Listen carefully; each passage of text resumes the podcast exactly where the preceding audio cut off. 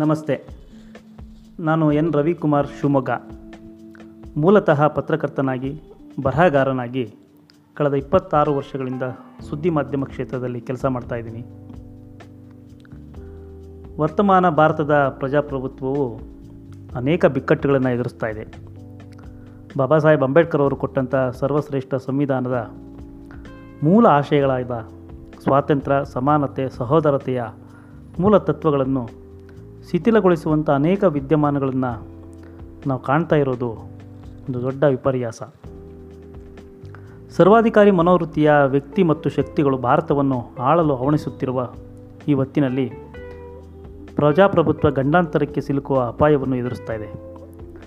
ಧರ್ಮ ಮತ್ತು ರಾಷ್ಟ್ರೀಯತೆಯ ಅಪವ್ಯಾಖ್ಯಾನಗಳಿಂದ ಮನುಷ್ಯ ಮನುಷ್ಯರ ನಡುವೆಯೇ ಅಪನಂಬಿಕೆಗಳನ್ನು ಸೃಷ್ಟಿಸುವ ಮೂಲಕ ಪ್ರಜಾಪ್ರಭುತ್ವವನ್ನು ಅಳಿದು ಹಾಕುವ ಸಂಚುಗಳು ನಡೀತಾ ಇರೋದನ್ನು ನಾವು ಅಲ್ಲಗಳೆಯಲಾಗದು. ಪ್ರಜಾಪ್ರಭುತ್ವವನ್ನು ಉಳಿಸ್ಕೊಳ್ತಕ್ಕಂಥ ತುರ್ತು ಜರೂರು ಇವತ್ತು ನಮ್ಮ ಮುಂದೆ ಇದೆ. ಬಾಬಾ ಸಾಹೇಬ್ ಅಂಬೇಡ್ಕರ್ ಅವರು ಪ್ರಜಾಪ್ರಭುತ್ವದ ಶತ್ರುಗಳು ಯಾರು ಮತ್ತು ಯಾವುದು ಎಂಬುದನ್ನು ಸಾವಿರದ ಒಂಬೈನೂರ ಐವತ್ತೈದರಲ್ಲೇ ತಮ್ಮ ಆ, ಹಾಡಿದ್ದಾರೆ. ಅವರ ಮಾತುಗಳು ಸರ್ವಕಾಲಿಕ ಎಚ್ಚರಿಕೆಯ ಮಾತುಗಳೇ ಆಗಿದ್ದಾವೆ. ಅಂಬೇಡ್ಕರ್ ಅವರ ಈ ಮಾತುಗಳನ್ನು ಮತ್ತೆ ಮತ್ತೆ ಮನನ ಮಾಡಿಕೊಳ್ಳುವ ಮೂಲಕ ಪ್ರಜಾಪ್ರಭುತ್ವದ ಉಳಿವಿಗಾಗಿ ಹೋರಾಡುವುದು ಈ ದೇಶದ ಪ್ರತಿಯೊಬ್ಬರ ಕರ್ತವ್ಯ ಮತ್ತು ದೇಶಪ್ರೇಮವಾಗುತ್ತದೆ. ಸ್ನೇಹಿತರೆ, ಬರ್ಮಾ ದೇಶದ ಸುಪ್ರೀಂ ಕೋರ್ಟ್ನ ನ್ಯಾಯಾಧೀಶರಾಗಿರ್ತಕ್ಕಂಥ ಯು ಚುನ್ ಟಯುನ್ ಅವರು ಭಾರತಕ್ಕೆ ಭೇಟಿ ನೀಡಿದ ಸಂದರ್ಭದಲ್ಲಿ, ಅಂದರೆ ಏಪ್ರಿಲ್ ಮೂರು ಸಾವಿರದ ಒಂಬೈನೂರ ಐವತ್ತೈದರಲ್ಲಿ ಮುಂಬೈನ ಸಿದ್ಧಾರ್ಥ ಕಾಲೇಜಿನ ಬುದ್ಧ ಭವನದಲ್ಲಿ ಸುಪ್ರೀಂ ಕೋರ್ಟ್ನ ನ್ಯಾಯಾಧೀಶರ ಗೌರವಾರ್ಥ ಒಂದು ಸಮಾರಂಭವನ್ನು ಆಯೋಜಿಸಲಾಗಿರುತ್ತೆ. ಆ ಸಮಾರಂಭದಲ್ಲಿ ಡಾಕ್ಟರ್ ಬಾಬಾ ಸಾಹೇಬ್ ಅಂಬೇಡ್ಕರ್ ಅವರು ಪ್ರಜಾಪ್ರಭುತ್ವದ ಅಸ್ತಿತ್ವದ ಕುರಿತು ಒಂದು ಪರಿಪೂರ್ಣ ಚಿಕಿತ್ಸಕ ಮಾರ್ಗಗಳಿಂದ ಕೂಡಿದ ಭಾಷಣವನ್ನು ಮಾಡ್ತಾರೆ. ಆ ಭಾಷಣ ವರ್ತಮಾನ ಭಾರತಕ್ಕೂ ಕೂಡ ತುಂಬ ಅನ್ವಯವಾಗಿರ್ತಕ್ಕಂಥ ಭಾಷಣವಾಗಿರುತ್ತೆ. ಆ ಭಾಷಣವನ್ನು ನಾನು ಈಗ ನಿಮ್ಮ ಮುಂದೆ ಇಡ್ತಾ ಇದ್ದೇನೆ. ಪ್ರಜಾಪ್ರಭುತ್ವದ ಎರಡು ಶತ್ರುಗಳು ಅಂದರೆ ಒಂದು ಸರ್ವಾಧಿಕಾರ, ಮತ್ತೊಂದು ಮನುಷ್ಯ ಮನುಷ್ಯರ ನಡುವೆ ಭೇದವನ್ನು ಒಪ್ಪಿಕೊಳ್ಳುವ ಸಂಸ್ಕೃತಿ. ಭಗಿನಿಯರೇ, ಬಂಧುಗಳೇ, ಪ್ರಜಾಪ್ರಭುತ್ವಕ್ಕೆ ಮುಖ್ಯವಾಗಿ ಎರಡು ಶತ್ರುಗಳಿವೆ. ಒಂದು ಸರ್ವಾಧಿಕಾರ ಮತ್ತು ಎರಡನೆಯದು ಮನುಷ್ಯ ಮನುಷ್ಯರ ನಡುವೆ ಭೇದವನ್ನು ಒಪ್ಪಿಕೊಂಡಿರುವ ನೀತಿ ಅಥವಾ ಸಂಸ್ಕೃತಿ.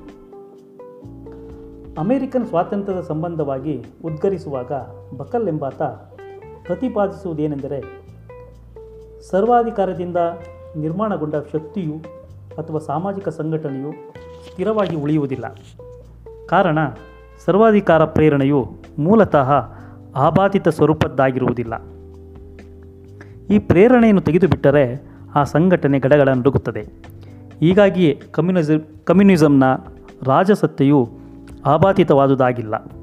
ಅದರಂತೆಯೇ ಮನುಷ್ಯ ಮನುಷ್ಯರ ನಡುವೆ ಭೇದವನ್ನು ಒಪ್ಪಿಕೊಳ್ಳುವ ನೀತಿ, ಸಾಮಾಜಿಕ ಮತ್ತು ಆರ್ಥಿಕ ಭೇದಗಳಿಗೆ ಬೌದ್ಧಿಕವಾಗಿ ಪುರಸ್ಕರಿಸುವ ಸಂಸ್ಕೃತಿ ಇವೆರಡೂ ಪ್ರಜಾಪ್ರಭುತ್ವದ ಸ್ವರೂಪಕ್ಕೆ ಪ್ರಮುಖ ಪ್ರಹಾರಗಳಾಗಿವೆ.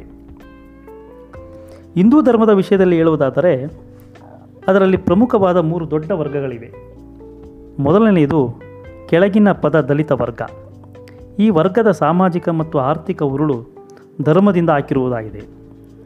ಎರಡನೆಯದು ಬ್ರಾಹ್ಮಣೇತರ ಮತ್ತು ಆರ್ಥಿಕವಾಗಿ ಹಿಂದುಳಿದಿರುವ ವರ್ಗವಾಗಿದೆ.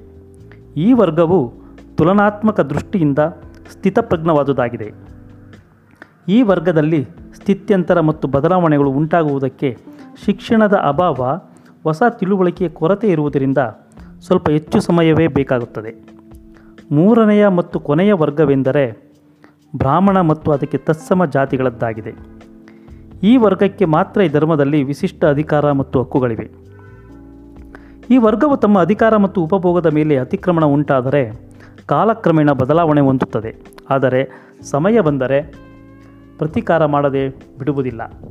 ಕಾರಣ ಅವರಿಗೆ ಧರ್ಮವು ನೀಡಿರುವಂಥ ಉಚ್ಚ ಸ್ಥಾನವನ್ನು ಉಳಿಸಿಕೊಳ್ಳಬೇಕಾಗಿರುತ್ತದೆ. ಎಂತಲೇ ಅವರಿಗೆ ಇಂಥ ಧರ್ಮವನ್ನು ಅನಿವಾರ್ಯವಾಗಿ ಉಳಿಸಿಕೊಳ್ಳಲೇಬೇಕಾಗಿದೆ. ಅವರ ದೃಷ್ಟಿಯು ಆಗುತ್ತಿರುವಂಥ ಬದಲಾವಣೆಗಳನ್ನು ಅಧೀರತೆಯಿಂದ ನೋಡುವುದೇ ಆಗಿರುತ್ತದೆ. ಹಾಗೆಯೇ ಅವರ ವಿಚಾರಗಳು ವೇದಗಳ ಆಚೆಗಿನ ಪರಿಜ್ಞಾನವನ್ನು ನೋಡಲ, ನೋಡುವವಾಗಿರುವುದಿಲ್ಲ. ಅಂದರೆ ನಾನು ಬಹುಜನ ಸಮಾಜದವರ ಉಪೇಕ್ಷಣೆಯನ್ನು ಮಾಡುವುದಿಲ್ಲ. ಅದರಿಂದಾಗಿಯೇ ನಾನು ನನ್ನ ಬಗೆಗಿನ ಎಲ್ಲ ಟೀಕೆಗಳನ್ನು ಗಮನಿಸಿಯೂ ಈ ದೇಶದಲ್ಲಿ ಬೌದ್ಧ ಧರ್ಮದ ವಿಷಯದಲ್ಲಿ, ಭವಿಷ್ಯದ ವಿಷಯದಲ್ಲಿ ತೀರಾ ಆಶಾವಾದಿಯಾಗಿದ್ದೇನೆ. ಬ್ರಹ್ಮನ ಮುಖದಿಂದ ಬ್ರಾಹ್ಮಣ ಬಾಹುಗಳಿಂದ ಕ್ಷತ್ರಿಯ, ತೊಡೆಗಳಿಂದ ವೈಶ್ಯ ಮತ್ತು ಪಾದಗಳಿಂದ ಶೂದ್ರ ನಿರ್ಮಿತಿಯಾದನು ಎಂಬುದರ ಮೇಲೆ ಆಧಾರಭೂತವಾಗಿರುವ ಹಿಂದೂ ಧರ್ಮ ರಚನೆಯೇ ಮಾನವ ಜನಾಂಗವನ್ನು ಅಪಮಾನಗೊಳಿಸುವ ಮತ್ತು ಬೌದ್ಧಿಕ ಭೇದವನ್ನು ಹುಟ್ಟುಹಾಕುವ ಹಾಗೂ ಈಶ್ವರನಿಗೆ ದ್ರೋಹವನ್ನು ಎಸಗುವಂಥದ್ದಾಗಿದೆ. ಇಂಥ ಧರ್ಮ ರಚನೆಯಲ್ಲಿ ಯಾವುದೂ ಸಮಾನತೆಯು ನೆಲೆಗೊಳ್ಳುವುದಿಲ್ಲ. ವ್ಯಕ್ತಿ ವಿಕಾಸವಂತೂ ಇದರಲ್ಲಿ ಎಂದಿಗೂ ಪೂರ್ಣವಾಗುವುದಿಲ್ಲ. ಈ ಎಲ್ಲ ವಿಚಾರಗಳನ್ನು ಮಾಡಿದ ಮೇಲೆ ನನಗೆ ಅನಿಸುತ್ತಿರುವುದೇನೆಂದರೆ, ಕೆಳವರ್ಗದವರು ಇಂಥ ವಿಚಾರ ಸರಣಿಗಳ ವಿರುದ್ಧ ಬಂಡಾಯ ಮಾಡಬೇಕಾಗುತ್ತದೆ. ಇಲ್ಲವೇ ಅದನ್ನು ತ್ಯಜಿಸಬೇಕಾಗುತ್ತದೆ.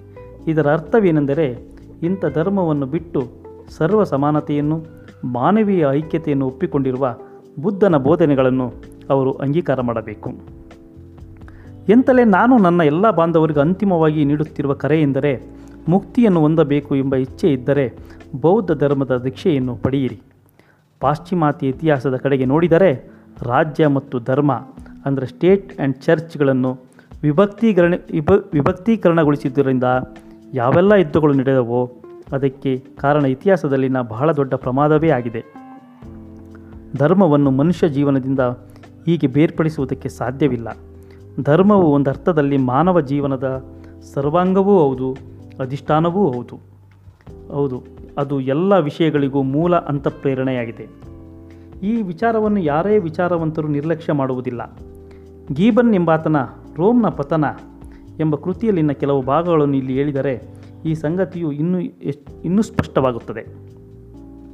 ಕ್ರಿಶ್ಚಿಯನ್ ಧರ್ಮದ ಸಂಸ್ಕಾರ ಬರುತ್ತಲೇ ಸರ್ದಾರರ ಶೋಷಣೆಯಿಂದ ಬೇಸತ್ತು, ಅದರಿಂದ ಬಿಡುಗಡೆ ಹೊಂದುವುದಕ್ಕಾಗಿ ಸಂಜೆಯ ಹೊತ್ತಿನ ಊಟದ ಬಗೆಗೆ ಆಲೋಚನೆ ಮಾಡುತ್ತಾ ರಸ್ತೆಯಲ್ಲಿ ಅಲೆದಾಡುತ್ತಿದ್ದ ಗುಲಾಮರೇ, ಮೊದಲಿಗೆ ಜೀವನ ಮುಕ್ತಿಗಾಗಿ ಆತೊರೆದರು. ರೋಮ್ ದೇಶದಲ್ಲಿ ಗುಲಾಮರೇ ಕ್ರಿಶ್ಚಿಯನ್ ಧರ್ಮದ ಮೂ, ಮೊದಲ ಹೆಜ್ಜೆಯನ್ನು ಇಡಿಸಿದರು ಎಂಬುದು ಒಂದು ಪ್ರಮುಖ ಮುಖ್ಯವಾದ ಐತಿಹಾಸಿಕ ವಾಸ್ತವವಾಗಿದೆ ಹಾಗಾಗಿಯೇ ನಾವು ಸಹ ಸುತ್ತಮುತ್ತಲಿನ ಪರಿಸ್ಥಿತಿಯನ್ನು ಅವಲೋಕನ ಮಾಡಿದ ಮೇಲೆ ನಮ್ಮ ಮೇಲೆ ಆಗುತ್ತಿರುವ ಅನ್ಯಾಯ ಮತ್ತು ಶೋಷಣೆಗಳಿಂದ ಬೌದ್ಧ ಧರ್ಮಕ್ಕೆ ಬೀಜಾರೋಪಣ ಮಾಡದೆಯೇ ಬಿಡುಗಡೆ ಸಾಧ್ಯವಿಲ್ಲ. ಹಿಂದೂ ಧರ್ಮವು ವಿಷಮತೆಯ ಆಧಾರದ ಮೇಲೆ ಆಧಾರಭೂತವಾಗಿರುವುದನ್ನು ನಾನು ಸ್ಪಷ್ಟವಾಗಿ ವಿವರಿಸಿದ್ದೇನೆ. ಇನ್ನು ಮತ್ತೊಂದು ದೊಡ್ಡ ಪೌರಾತ್ಯ ಧರ್ಮವೆಂದರೆ ಮುಸಲ್ಮಾನ ಧರ್ಮ. ಈ ಧರ್ಮವು ಬಂಧು ಭಾವ ವಿಷಯವಾಗಿ ಖ್ಯಾತನಾಮವಾಗಿದೆ. ಆದರೆ ಈ ಬಂಧುತ್ವವು ಕೇವಲ ಅವರ ಧರ್ಮದ ಮಟ್ಟಿಗಷ್ಟೇ ಸೀಮಿತವಾಗಿದೆ. ಅದರಲ್ಲಿ ಪ್ರಮುಖವಾಗಿ ಮಾನವತೆ ಅದರಲ್ಲಿ ಪ್ರಮುಖವಾಗಿ ಮಾನವತೆಯ ಅಭಾವವಿದೆ. ಬೌದ್ಧ ಧರ್ಮದಲ್ಲಿ ಎಲ್ಲ ಮಾನವರಿಗೂ ಸಮಾನತೆಯ ಅಧಿಕಾರ ಕೊಡಲಾಗಿದೆ. ಆ ಧರ್ಮದಲ್ಲಿಯೇ ಮಾನವೀಯ ಜೀವನದಲ್ಲಿ ಯೋಗ್ಯವಾದ ರೆಸ್ಪೆಕ್ಟ್ ಕೂಡ ಇದೆ. ಅದರಲ್ಲಿ ಈ ಬಗೆಯ ಭೇದ ನೀತಿ ಈ ಬಗೆಯ ಭೇದ ನೀತಿಗಳು ಇಲ್ಲ. ಬೌದ್ಧ ಧರ್ಮವು ಈ ರೀತಿಯ ನಿಜವಾಗಿಯೂ ಸಮಾನತೆಯನ್ನು ಸಾರುವ ಧರ್ಮವಾಗಿದೆ. ನಾನು ಈ ಕಾರ್ಯಕ್ಕೆ ಸ್ವಲ್ಪ ತಡ ಮಾಡಿದೆ. ಆ ಕಾರಣ ನನಗೆ ಅದು ತಪ್ಪಾಯಿತು ಎನಿಸುತ್ತಿದೆ. ಇಲ್ಲದೆ ಹೋಗಿದ್ದರೆ ನಾನು ಜೀವಂತವಾಗಿ ಇರುವಾಗಲೇ ಅದನ್ನು ಬೀಜಾರೋಪಣ ಮಾಡಿ ಅದರ ಫಲವನ್ನು ನೋಡುತ್ತಿದ್ದೇನೇನೋ ಅನಿಸುತ್ತದೆ. ನನ್ನ ಸಮಾಜದಲ್ಲಿನ ಶೇಕಡ ತೊಂಬತ್ತರಷ್ಟು ಜನ ನನ್ನ ವಿಚಾರಕ್ಕೆ ಓಂಕಾರ ಕೊಡುತ್ತಾರೆ ಎಂಬುದರಲ್ಲಿ ನನಗೆ ಕಿಂಚಿತ್ತೂ ಸಂದೇಹವಿಲ್ಲ. ಟೀಕಾಕಾರರು ಏನೇ ಹೇಳಲಿ, ನನಗೆ ಬೌದ್ಧ ಧರ್ಮವು ಈ ದೇಶದಲ್ಲಿನ ಪುನಃ ಪರ್ಜರಿಯಾಗಿ ಪುನರ್ಜೀವನ ಹೊಂದುವುದು ಎಂಬುದರ ಸ್ಪಷ್ಟ ದೃಶ್ಯ ಕಾಣಿಸುತ್ತಿದೆ. ಅಲ್ಲದೆ ಅದರ ಬಗೆಗೆ ನನ್ನಲ್ಲಿ ಎಳ್ಳಿನ ಕಾಳಿನಷ್ಟು ಸಂದೇಹವಿಲ್ಲ. ಸದ್ಯದ ಪರಿಸ್ಥಿತಿಯಲ್ಲಿ ಮನುಷ್ಯನಿಗೆ ಧರ್ಮದ ಜರೂರು ಯಾದರೂ ಏನಿದೆ ಎಂಬ ಅರ್ಥವುಳ್ಳ ಟೀಕೆಯನ್ನು ಕೆಲವರು ಮಾಡುತ್ತಾರೆ. ಆದರೆ ನನಗೆ ಅನಿಸುತ್ತಿರುವಂತೆ ಜನರು ಮಾನವೀಯ ಸಮಾಜವನ್ನು ಧಾರಣೆ ಮಾಡಿಕೊಳ್ಳುವುದಕ್ಕೆ ಧರ್ಮದ ಅವಶ್ಯಕತೆ ಎಷ್ಟೊಂದಿದೆ ಎಂಬುದನ್ನೇ ಮರೆಯುತ್ತಿದ್ದಾರಲ್ಲ. ಮಾನವೀಯ ಸಮಾಜಕ್ಕೆ ಧರ್ಮವು ಎರಡು ಕೊಡುಗೆಗಳನ್ನು ಕೊಟ್ಟಿದೆ. ಅವುಗಳೆಂದರೆ ಮನುಷ್ಯ ಜೀವನದಲ್ಲಿ ಐಕ್ಯತೆಯನ್ನು ಆಬಾಧಿತವಾಗಿ ರೂಪಿಸುವ ಮಾನಸಿಕ ಪ್ರೇರಣೆಯನ್ನು ನಿರ್ಮಾಣ ಮಾಡುವುದು. ಅಂದರೆ ಧರ್ಮದಿಂದಾಗಿ ಮಾನವೀಯ ಐಕ್ಯತೆಗೆ ಪೋಷಕವಾದ ಒಂದು ವಿಶಿಷ್ಟ ಬಗೆಯ ಮಾನಸಿಕ ವಾತಾವರಣವನ್ನು ನಿರ್ಮಾಣವಾಗುತ್ತದೆ. ಮತ್ತೊಂದು ಅಂಶವೆಂದರೆ, ಮಾನವೀಯ ಸಮೂಹದಲ್ಲಿ ಧರ್ಮವೇ ಸಮಾನತೆಯನ್ನು ನಿರ್ಮಾಣ ಮಾಡುವುದು. ಈ ಎರಡು ಮಹತ್ವದ ಓರೆಗಲ್ಲುಗಳಿಂದಾಗಿ ಸತ್ಯದ ಸ್ಥಿತಿಯಲ್ಲಿ ಸಮಾನತೆಯನ್ನು ನಿರ್ಮಾಣ ಮಾಡಿ ಒಳ್ಳೆಯ ರೀತಿಯಲ್ಲಿ ಜನರು ಜೀವಿಸಲು ಸಾಧ್ಯವಾಗಬಹುದಾದರೆ ಧರ್ಮವು ಅತ್ಯಂತ ಅವಶ್ಯಕವಾಗಿದೆ ಎನಿಸುತ್ತದೆ. ಡಾಕ್ಟರ್ ಬಾಬಾ ಸಾಹೇಬ್ ಅಂಬೇಡ್ಕರ್ ಅವರ ಈ ಭಾಷಣವನ್ನು ಬಾಬಾ ಸಾಹೇಬ್ ಅಂಬೇಡ್ಕರ್ ಅವರ ಸಮಗ್ರ ಬರಹಗಳು ಮತ್ತು ಭಾಷಣಗಳು ಸಂಪುಟ ಇಪ್ಪತ್ತರ ಪುಟ ಸಂಖ್ಯೆ ಇನ್ನೂರ ನಲವತ್ತು, ಇನ್ನೂರ ಹದಿನಾಲ್ಕುಗಳಿಂದ ಆಯ್ಕೆ ಮಾಡಲಾಗಿದೆ. ನಮಸ್ತೆ.